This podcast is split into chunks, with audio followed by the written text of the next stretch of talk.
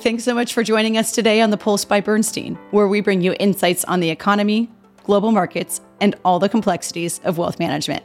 I'm your host, Stacey Jacobson. On today's show, we'll take a deep dive into marital agreements. You may be surprised to learn that marital agreements are not only for divorce. Done the right way, with each partner's goals taken into account, they can set a precedent for transparency and open communication. My guest for this episode is Jennifer Good, Director for the Institute on Trust and Estates. First, let's take a pulse of the market. It's been more than two years since we've been able to say that the US consumer price inflation is in the 3% range. But that is what we saw in the mid July data release, a stark contrast from the eye watering 9% level hit last summer. So, does this mean that the Fed can declare victory in its fight against price pressures? Without a doubt, the continued downward trajectory in inflation is encouraging. But under the hood, core inflation, which strips out the effects of volatile food and energy prices, remains higher than the headline figure at 4.8%. And both figures exceed the Fed's comfort level of around that 2% mark. And lower inflation means rising real incomes. This is good news because it means consumption can continue to fuel economic growth. But it also means that the Fed needs to remain vigilant. If growth remains too hot, it will be more difficult for the Fed to meet its inflation goal. For now, we think that the Fed could put down its pencils after one more rate increase at the July meeting this week. But the unfolding data will ultimately determine where rates plateau. In movies and TV shows, prenuptial agreements are often portrayed with a negative stereotype.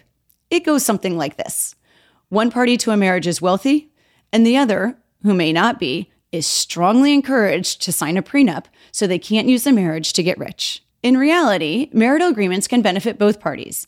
They can help a couple embrace the excitement of marriage while shedding any anxiety about future financial needs.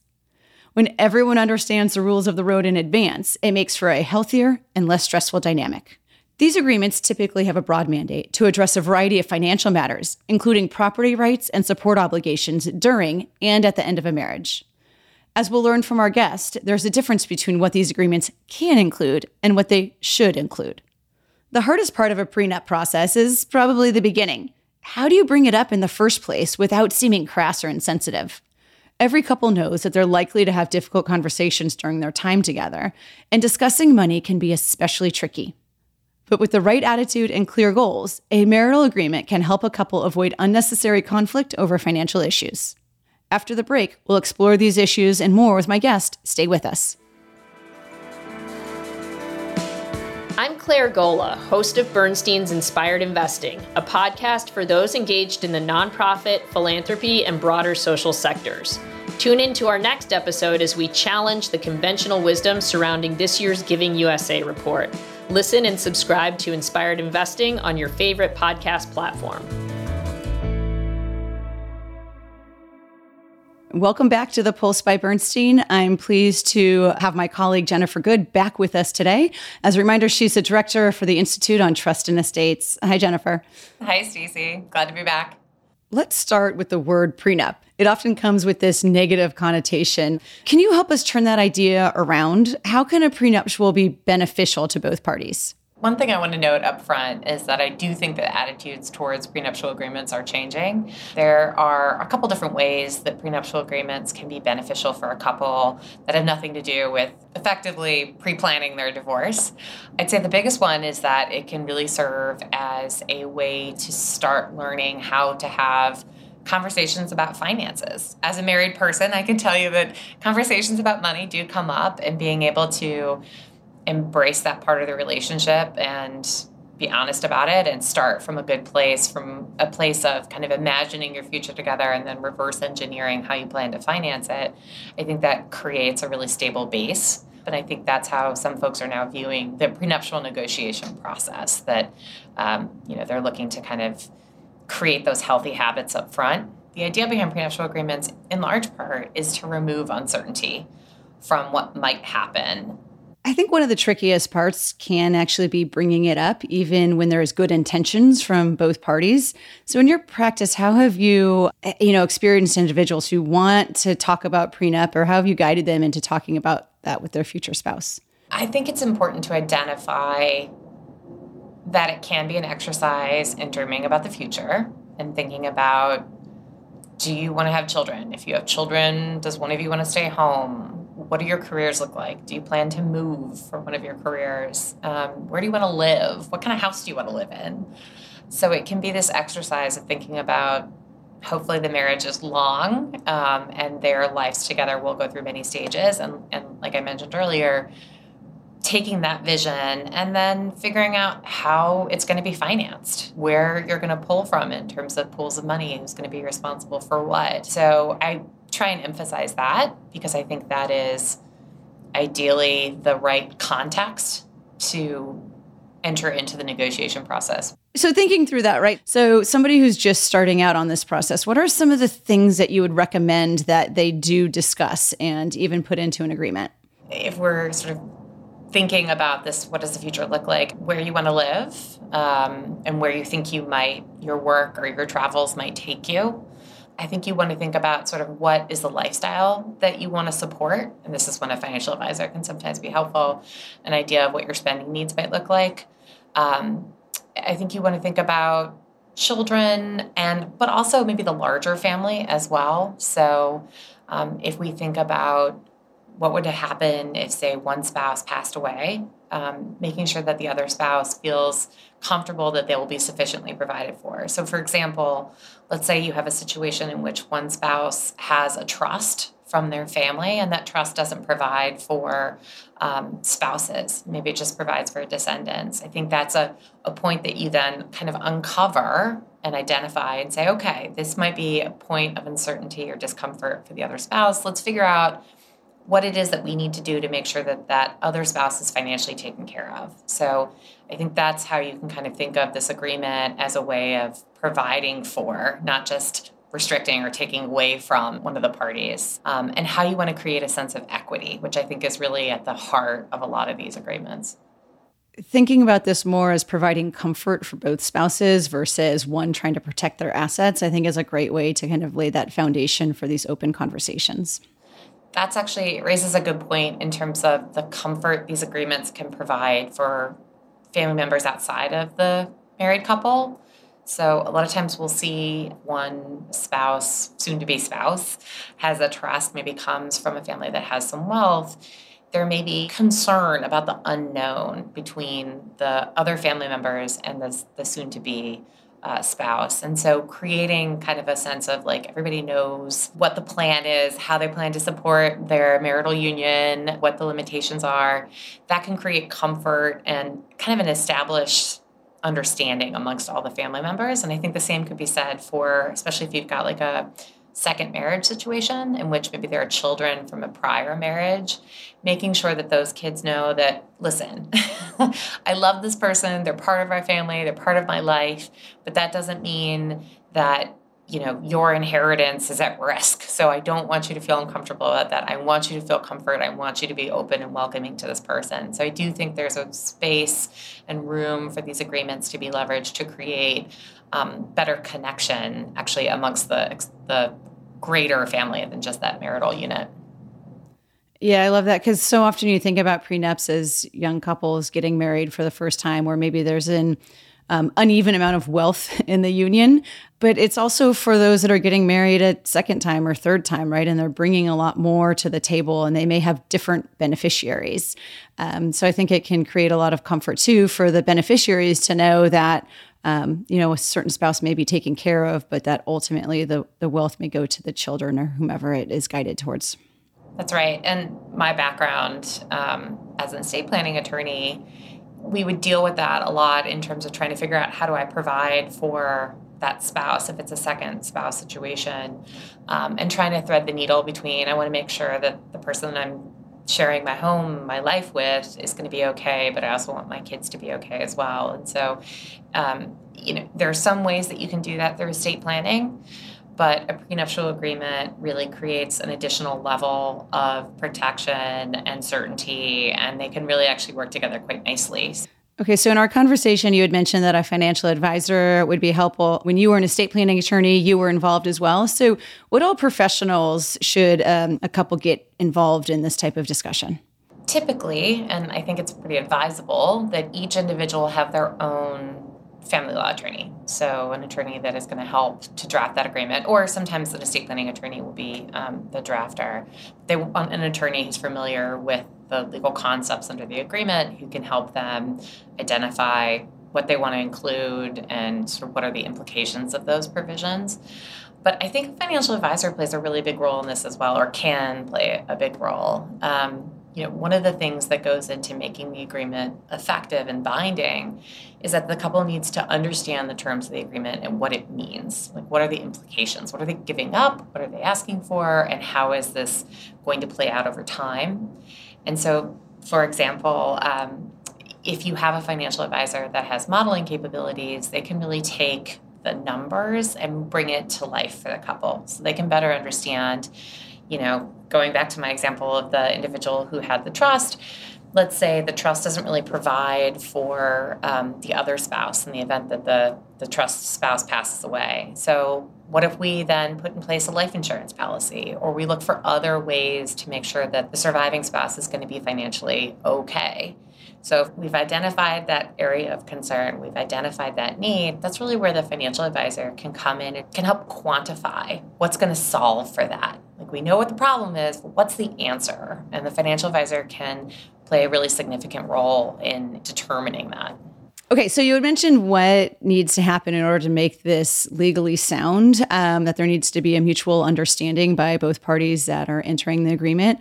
What else needs to happen in order to make a prenuptial agreement legally effective? Well, um, this is going to sound really silly, but you need to not be married already. Uh, so there's a concept of common law marriage where individuals don't really affirmatively take the step to get legally married. Um, they may actually kind of adopt sort of this marital relationship, and by virtue of just sort of being together for a long period of time, they're recognized under state law as being married. That's only available in a few states. But prenuptial agreements typically only apply to folks who have not yet married their spouse. So we want to make sure that we are in that category, in that camp. And then from there, and I should really note that family law on the whole, and especially premarital agreements, is super state specific. So um, the provisions of the, the statutes that apply, the case law that applies, it's going to vary a little bit state by state. Um, but there's some kind of overreaching principles. So we want to make sure that the couple typically needs to be in writing, another kind of no brainer. Um, but we also want to make sure that the couple they understand again they understand the terms but they also understand what's at stake so usually what goes along with the and i keep saying negotiation and i, I don't want that to be confused as um, sort of a really aggressive process. I just mean that talking about the provisions and making sure everybody's voice is heard and everybody understands what's what's going into the agreement. So when they're talking about the process, Alongside that has to typically come a financial disclosure. So everybody needs to understand what are the assets that exist for the couple now and are likely to exist for them in the future. So a lot of times it'll also include income, liabilities, pesky student loans, things of that nature. And then you have to understand again what the terms are. So what does the agreement say? What rights are being impacted by those terms? And then as a last component, and hopefully this wouldn't be an issue, but the agreement has to be reasonable in a way that it can't be it's referred to as unconscionable, meaning that no reasonable person would enter into this agreement. So we don't want an agreement that's so one-sided, so aggressive that it's going to veer into that territory. We want an agreement that's going to, on some level, deliver a, a, reasonable result for, for the parties. And then the last thing is that has to be entered into voluntarily and free from duress typically that kind of covers this idea of disclosure. It can also cover sort of a situation in which one party, you know, is doesn't necessarily understand the terms due to a language discrepancy, things of that nature. But typically, if you've got a little bit of notice, it's best to give as much notice as possible. Those are all things that are going to bode well for the enforceability of the agreement. You just talked about a lot of the things that should be included in a prenuptial, but what are some of those things that actually can't be included? Well, there's a couple things that can't be included. I'd say the most notable one is that you really can't determine uh, custody, custody and child support. So typically, those are rights that apply to the children and they can be rights of the children. So you can't waive that and decide that ahead of time.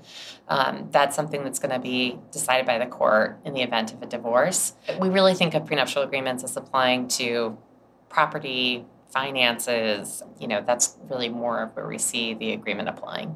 I'm thinking about like a, you know, if there's two high earning individuals joining a marriage and then one of them steps out of the workforce to take care of you know future children at some point in time. And you know look if they're out of the workforce for five seven ten years you know they're going to be behind the scale in the case of divorce and they have to go back to work right? So is that something that should be addressed ahead of time? It can be. It really depends on the state statutes. So it depends on state law. Um, if we think about something like a community property state so if we're thinking about California or Washington state, a lot of times the prenuptial agreement will talk about the characterization of property. So is it going to be community property? If it is, it's typically split 50-50. Is it separate property? So something that I brought into the marriage with me or that I inherited, then that may just kind of go with me. Um, so it, it really, the premarital agreement can address division of property in terms of its characterization. It can also address what we would think of as spousal support, spousal maintenance, um, sometimes referred to as alimony, although I think, think that's kind of fallen out of fashion. And so those provisions can also be addressed under the agreement. My personal preference, I think, is to, to talk about the possibility that one individual might step back from the workforce to further the family, whether that be to take care of small children, to support the other spouse in their ventures. And I think if it's important to the couple in terms of equity, making sure that each party is rewarded or in some term some fashion compensated for their efforts, then that's something that you'd want to think about addressing under the agreement.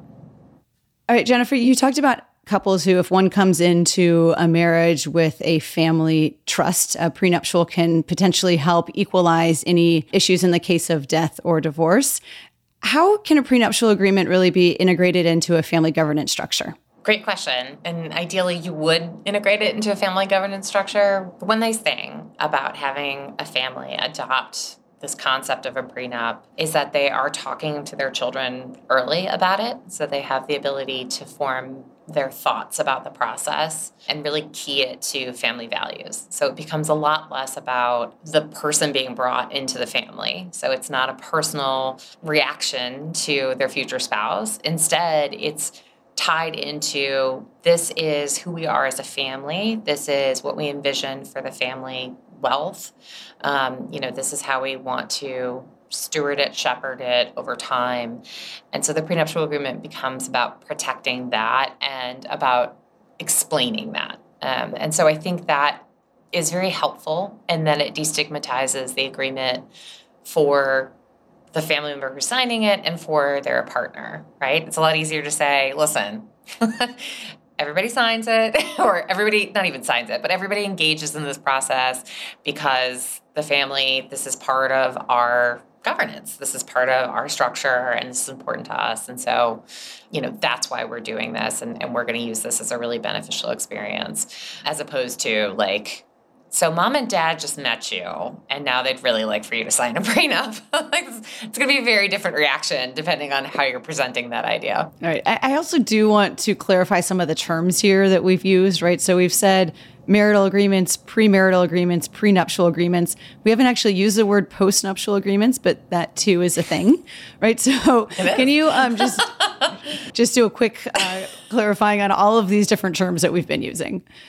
Let's start from the top. So, marital agreements really just deal with any agreement that deals with the property of a married couple. So, we're identifying kind of property interests between the spouses. So, premarital agreement, and also known as a prenuptial agreement, is a marital agreement that deals with the property interests of spouses that is executed before the marriage. Uh, a postnuptial agreement is an agreement that deals with property interests between spouses that's executed after the marriage after you're married, there's more concern that you don't have the ability to act freely and voluntarily because you're already part of this marital unit and there might be an inability to really exercise your free will. And so postnuptial agreements have historically taken more to be legally effective and they in fact in some states are not even recognized But post-nups are just they're less popular typically, and they're just a little bit trickier to actually put in place and make effective. Okay, because we're talking about post-nups now, just real quick, why would somebody have a post-nup? So a post-nup it can come up in a couple different ways. Uh, one is that you intended to put in place a prenuptial agreement, and then you got caught up and for whatever reason just didn't get it executed prior to the wedding, uh, in which case then you would sign it as a postnuptial agreement. It can also come up if there is a change in circumstances where there's maybe an asset that you want to identify how it's going to be treated in the event of death or divorce. I have written about it in the context of estate planning transfers. So, right now, people are creating sizable trusts in light of changes in the estate tax law.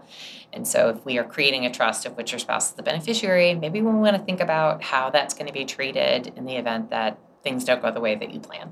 One last question for you here. It sounds like this could be a cumbersome process right? But i'd imagine there are ways to get this done without you know this massive negotiation and all of these long conversations. So do you have any tools that you can recommend for a couple that's looking to do this without a whole team of prof- professionals behind them?